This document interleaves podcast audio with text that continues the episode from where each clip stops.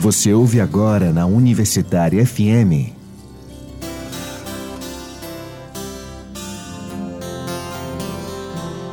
Terra Mãe. Terra,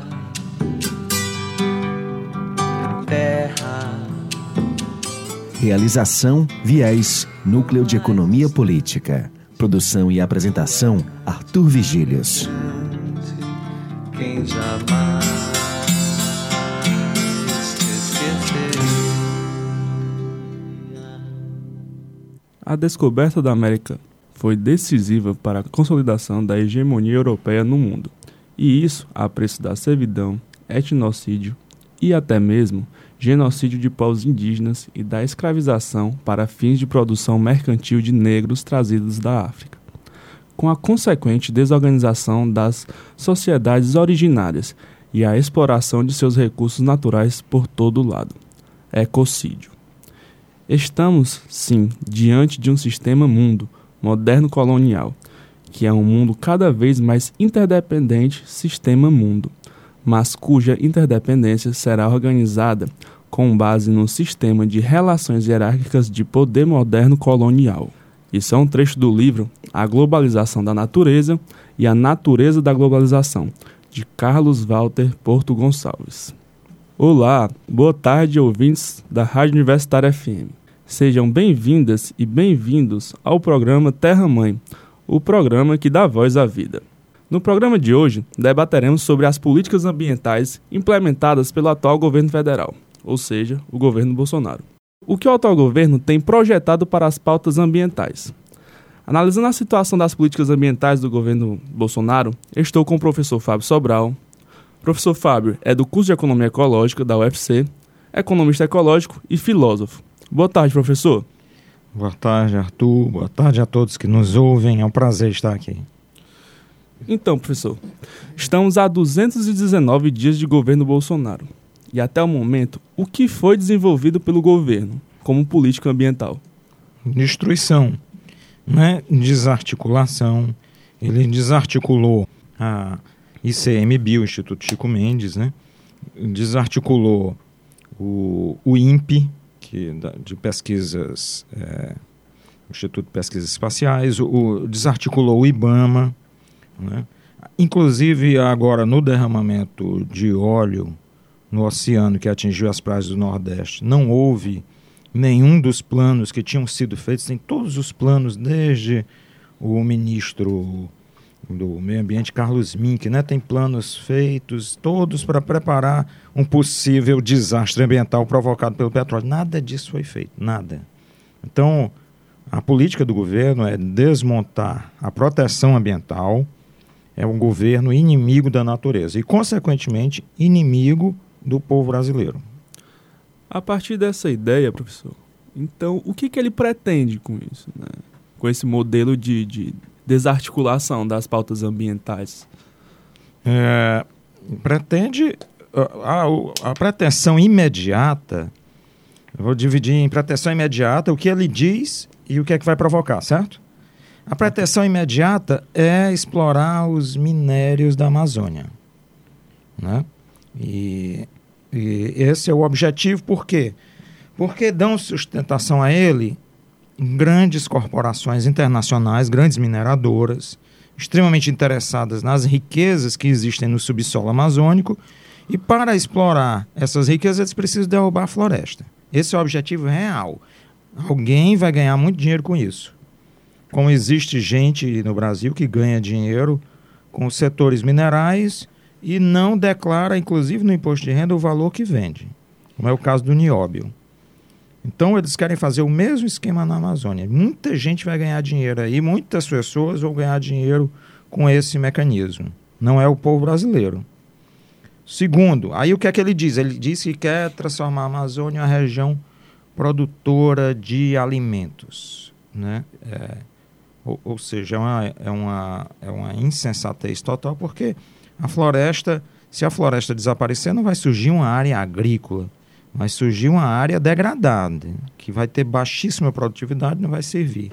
Além do mais, aumentando a produção agrícola no Brasil, você fará o preço desses produtos caírem no mercado internacional. Então, o que parece como vantagem, na verdade, é uma desvantagem enorme, até porque a China assinou essa semana acordos para ampliar as compras de soja, de produtos agrícolas, soja, carne, dos agricultores dos Estados Unidos. Eles fizeram um acordo para tentar parar a guerra comercial entre os dois países. Então, o Brasil vai perder nisso. Se ele ampliar a área plantada ou de cultivo de gado, vai perder ainda mais, certo? Agora, esse é o que ele quer, que ele diz, ampliar a produção agrícola. Mas o que vai acontecer? Vai acontecer, é provável que nós, tomara que não aconteça, mas é provável que nós acompanhemos o colapso da floresta amazônica. O que significará o fim das massas de chuva, né, de vapor d'água que se transforma em chuva no Sudeste. O que o colapso da floresta amazônica, a sua desertificação, terá como consequência imediata a desertificação da região Sudeste. Então será um desastre de proporções inimagináveis, assim, que a humanidade não vê, talvez desde há 70 mil anos atrás, quando houve um grande colapso da espécie humana no planeta. Mas aqui vai ser um colapso gigantesco. Daí, professor, me pergunto, né, porque a gente estava falando de elementos econômicos, uma pauta econômica enviesada, né, na perspectiva ambiental, né, qual o papel dela. E aí eu vejo o ministro Ricardo Salles, né, sem alguma proposta, sem algum projeto em si, né, colocando algo. Qual é o papel dele? Qual a atuação dele nesse governo? O que ele tem que fazer? O que ele faz? Esse é o meu questionamento. Bem, o ministro Ricardo Salles foi condenado já em primeira instância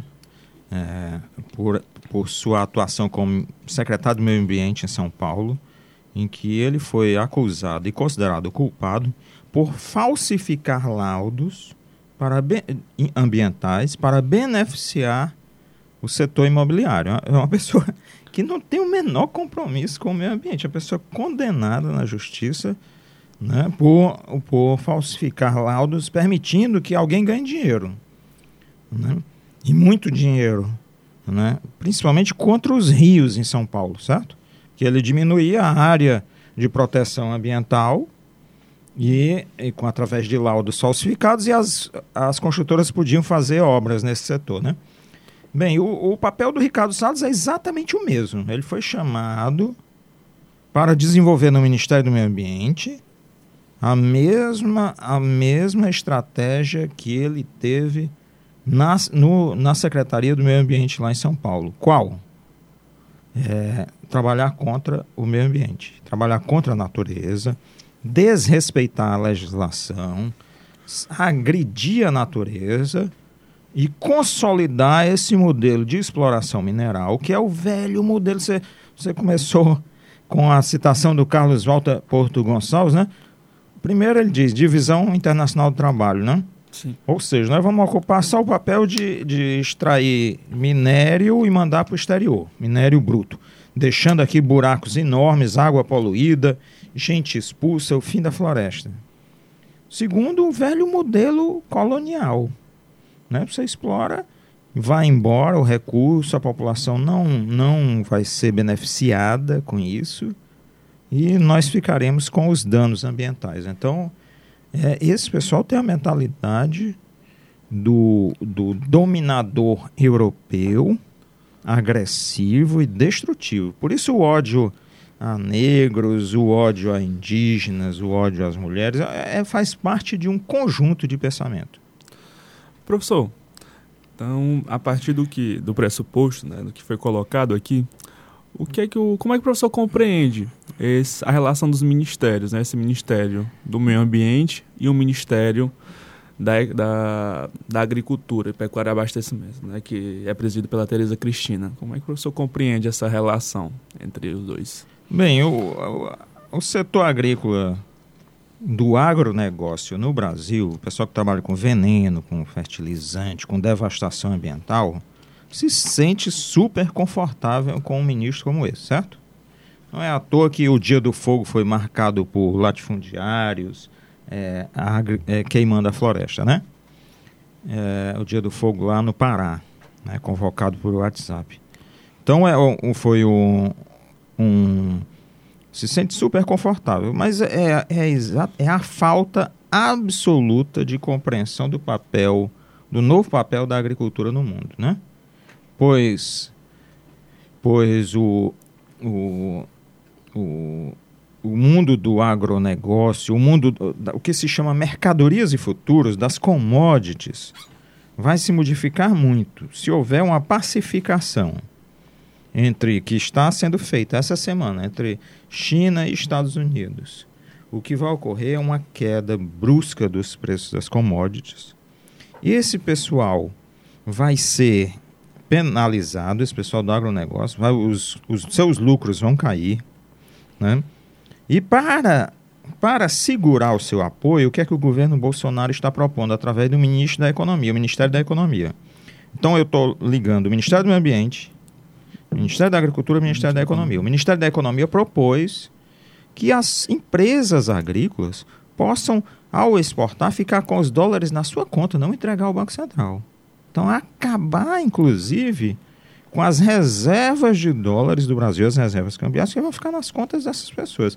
Então, eles vão ficar satisfeitos, que vão ficar com os dólares, não precisam mais converter em reais, acaba essa ligação com a moeda brasileira, acaba o único benefício que o Brasil tem com o agronegócio, porque o emprego ele oferece cada vez menos, o dinheiro não circula nas cidades, que era o único benefício, que era formar reservas cambiais, vai acabar. Acaba o conceito de soberania cambial, soberania da moeda. Esse pessoal vai ficar satisfeito, mas vai ganhar muito menos. A lucratividade deles vai cair, porque a agricultura vai sofrer uma concorrência imensa, né? Então, é uma incapacidade, inclusive, porque devido à má formação, devido a uma concepção ideológica muito arraigada de extrema-direita, eles estão dando um tiro no próprio pé e acertando nos nossos pés também. Professor, em todo esse contexto, como é que vai ficar a situação do povo indígena e de outros povos tradicionais? Bem, eu não adivinho o futuro, né? Como vai ficar. Mas eu sei o que eles querem, certo? O pessoal que está no governo, esse pessoal quer se livrar dos indígenas, quer extinguir as suas culturas, quer extinguir as reservas onde eles vivem, quer eliminar fisicamente. Eles têm feito isso. Entraram em aldeias, mataram chefes indígenas, os atentados contra lideranças rurais, né, e da floresta são constantes, né? Não há investigação, há um silêncio completo, certo? Então, o objetivo é o mesmo daquele colonizador europeu, português, espanhol, né, inglês, que chegou a essas terras, que é o quê? Matar os indígenas, né, eliminar fisicamente e ficar com suas terras. É um objetivo de conquista, de dominação e de genocídio. O genocídio continua. A gente estava conversando um pouco, né, sobre as queimadas. Foi a pauta até pouco tempo que estava queimadas, estavam bem quentes na mídia, em geral, e deu uma esfriada agora, né? O senhor está sabendo de alguma coisa que está acontecendo na região? Se houve algum desenvolvimento de projetos para redução de queimadas, ou se não, se a pauta está aí, é porque só esfriou na mídia mesmo? O que está acontecendo quanto a essas queimadas? A única coisa que esfriou foi a mídia, né? De modo geral, não creio que as queimadas tenham diminuído, certo? Não creio. O que houve foi o quê? Retiraram o presidente do INPE, que fazia relatórios intensos e periódicos sobre a situação na região. Ninguém ouve mais um relatório, certo? Os relatórios agora vão só para a cúpula do governo e não são divulgados. Então, é um processo, inclusive, absolutamente antidemocrático. Você não tem acesso nem aos dados. Isso é uma atitude que, inclusive, considero um crime contra a administração pública, porque você precisa ter, os dados precisam ser acessíveis, tem que ter a transparência para que o público, né, para que os cidadãos e cidadãs brasileiras possam ver o que está ocorrendo. Então é muito preocupante a ausência de relatórios, a ausência de dados é muito difícil. Eu acho, inclusive, que a gente deveria pedir apoio a outros órgãos que lutam internacionalmente, outras entidades, para nos fornecer os dados do que realmente está acontecendo. Eles devem ter acesso a esses dados de satélite, né? Sim, sim. Mas é muito preocupante, entende? Segundo dados do INPE, até julho de 2019, o desmatamento foi ampliado em 50%. Por que isso está acontecendo? Está havendo essa elevação tão abrupta do desmatamento? O objetivo é derrubar a floresta, como eu disse, né? Os setores madeireiros ganham, tanto que uma pesquisa do IBGE sobre a atividade industrial, no mês de agosto, se eu não me engano, ou setembro, houve uma elevação da indústria extrativista no Pará, certo? Foi atribuído só mais ao minério de ferro, que voltou a operar em grande escala, mas eu não acredito, acho que é extrativa vegetal também.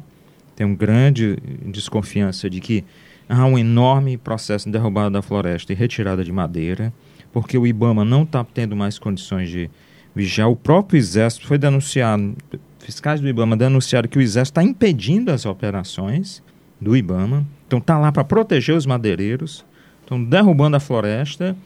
E você vê, o dado que você cita é de julho. Quer dizer, estava no meio de uma crise. E aí, de repente, de julho para cá, agosto, setembro, já mais do meio de outubro, e nós não temos mais dados, certo? O que é que houve? Não vai combater os incêndios. Qual foi o combate? Duvido muito. Acho que deve ter se acelerado o desmatamento. Há muitos interesses aí monetários, né? Das grandes corporações em obter essa riqueza em dinheiro, né?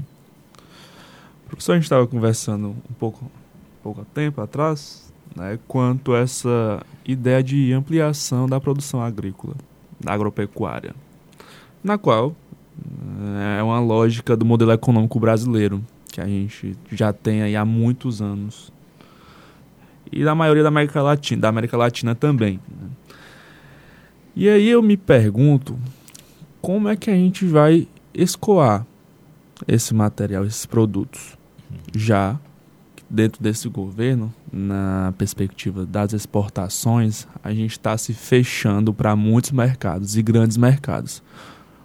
Um dos exemplos, né, é o próprio mercado chinês. O professor até citou há pouco tempo, quanto a essa relação dos Estados Unidos e China, que eles estão tentando se reorganizar e estão fazendo trocas entre eles, né? E o Brasil, para onde é que ele vai? O professor citou um pouco, queria que o professor só se aprofundasse um pouco mais quanto a isso. Bem, é o seguinte, no último ano a gente tem acompanhado uma guerra comercial entre a China e os Estados Unidos. Na verdade, a guerra... não é que o presidente dos Estados Unidos, Donald Trump, queira o fim das relações comerciais com a China. Ele só quer que o seu público, aquele que votou nele, receba benefícios econômicos. Grande parte da votação do Trump veio de estados agrícolas dos Estados Unidos. Esses estados agrícolas, então, precisam que os seus agricultores, as fazendas, sejam beneficiadas pelo comércio. O que é que ele quer? Quer que a China compre mercadorias, produtos agrícolas americanos por um preço mais alto do que o que tem pagado. E o pior, que para o Brasil, né? Que substitua mercados como o Brasil por mercados americanos. 48% de toda a soja, do farelo de soja consumido pela China, vem do Brasil. Os Estados Unidos respondem só por 12%. Então eles querem ampliar essa faixa, reduzindo a faixa do Brasil, certo? Esse é o primeiro fato. O segundo é que a China, eu tenho acompanhado as publicações chinesas e russas, e a China tem se, todos os dias quase, a agência de notícias chinesa Xinhua dá sinais de que os seus estoques de soja são suficientes e de que a sua área plantada tem se expandido. Além do mais, a Rússia tem dito que parte do leste da Rússia, próximo ao território chinês, está se dedicando à produção de soja e vai começar a produção de soja no oeste russo. Ou seja, a Rússia em breve vai ser uma grande fornecedora de alimentos para a China. Então o Brasil vai ser, com esses dois movimentos, vai ser abandonado como mercado fornecedor para a China. E há o terceiro fato. A China inaugurou uma ferrovia enorme em Moçambique chamada Ferrovia Benguela. Qual é o movimento chinês? Eles querem aproveitar a savana africana, que tem grande produção de capim, sustenta manadas imensas de herbívoros, né? Sim. Eles querem aproveitar para a produção de soja, certo? E aí vai ser um terceiro concorrente. Então, o que vai haver nos próximos 10 anos, isso não é um movimento tão rápido, mas nos próximos 10 anos nós vamos acompanhar um colapso do agronegócio de soja do Brasil. Professor, a gente não pode esquecer de comentar quanto ao derramamento de petróleo no litoral brasileiro, né? Nordestino, especificamente. Pegando boa parte do Nordeste. E onde estão as ações do governo que a gente não vê? A gente vê muita gente pedindo ações de ONGs, mas cadê as ações do governo quanto a isso? Aí entra o fato do governo Bolsonaro e do próprio Bolsonaro ser um inimigo do Nordeste. Ele sempre se refere de forma pejorativa aos nordestinos, né? Ele depois tenta disfarçar, mas o Nordeste tem sido muito prejudicado com esse governo. Ele promove uma política de vingança por causa da sua baixa votação, né? Na baixa votação. E, além disso, esse governo foi feito para desmontar a área ambiental. Então, ele desmontou, inclusive, o sistema de monitoramento do oceano, das manchas. Por satélite dá para ver as manchas a longa distância. Poderia ter colocado boias de contenção. O governo não está... não tem outra expressão, não está nem aí para a defesa do meio ambiente, né? Então, é a prova do colapso. Se uma coisa que a gente não pode reclamar é esse governo tem uma unidade de pensamento. Ele não é incoerente. Ele veio aí para destruir. Ele disse isso lá nos Estados Unidos, num jantar na casa do embaixador brasileiro em Washington. Ele veio para destruir e está fazendo isso. E para a gente encerrar, professor, eu sei que o professor não é, né, é uma brincadeira, a mãe de Ná, mas como é que o professor percebe ou futura esse governo na nossa perspectiva ambiental? Que eu digo nossa, né, porque eu também sou, entre aspas, ambientalista, né, e luto por essa pauta ambiental, mas como é que a gente futura esse governo, né, e as ações desse governo? Rapaz, se houvesse um prognóstico a fazer, eu só acho que vai piorar, certo? Eu acho que vai piorar. Os dados do INPE não existem mais, a gente não sabe como está o desmatamento, então o desmatamento vai acelerar, acho que esse é o principal elemento. Vai acelerar o desmatamento, vai aprovar as... Não estou dizendo adivinhação, é porque eles estão propondo isso já. Vai aprovar a exploração de reservas minerais em áreas protegidas, vai ampliar as queimadas, a extração de madeira, vai continuar atacando os povos da floresta, né? E o futuro é muito sombrio, certo? Muito sombrio. Então, com essas informações bem interessantes, bem pesadas, de felicitações para o povo brasileiro, vamos para a agenda ecológica.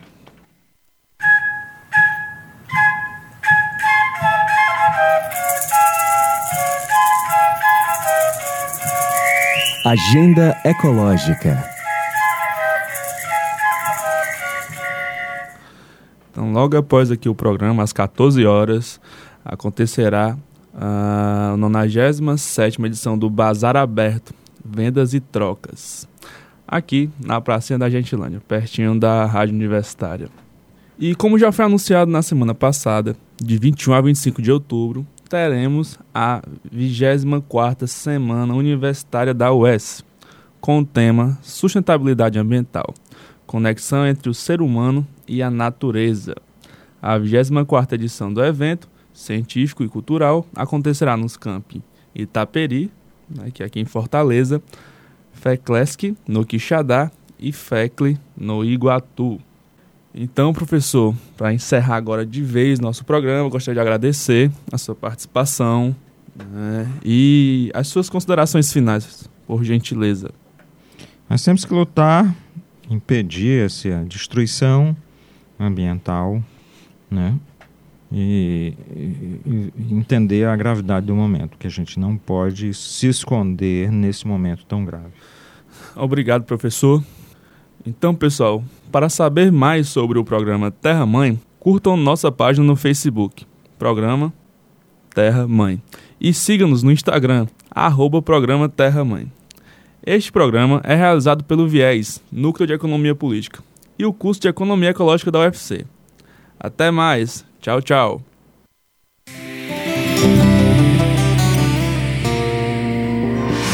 Você ouviu na Universitária FM